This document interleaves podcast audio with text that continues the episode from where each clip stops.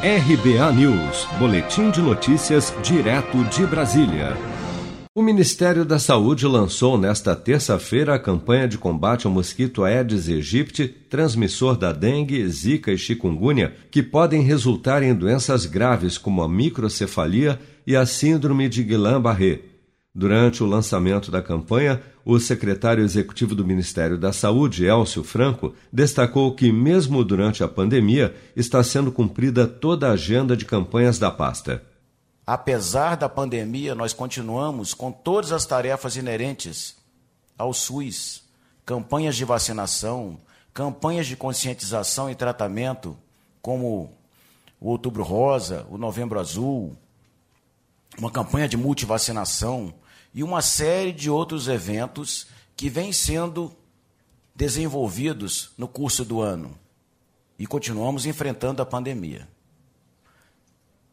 Destaca-se também, nessa gestão tripartite, o enfrentamento aos vetores, no caso do nosso Aedes aegypti, que nós usamos larvicidas, usamos os inseticidas por aerosol, nós usamos tecnologias como a Volbáquia, mas usamos os nossos agentes de combate a endemias para, em loco, combater o vetor, conscientizar a população, orientar.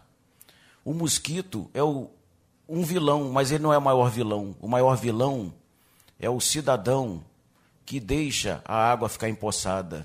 De acordo com o último boletim epidemiológico do Ministério da Saúde, de janeiro até setembro deste ano, foram notificados 928.282 casos prováveis de dengue no Brasil, uma taxa de incidência de 441,7 casos por 100 mil habitantes.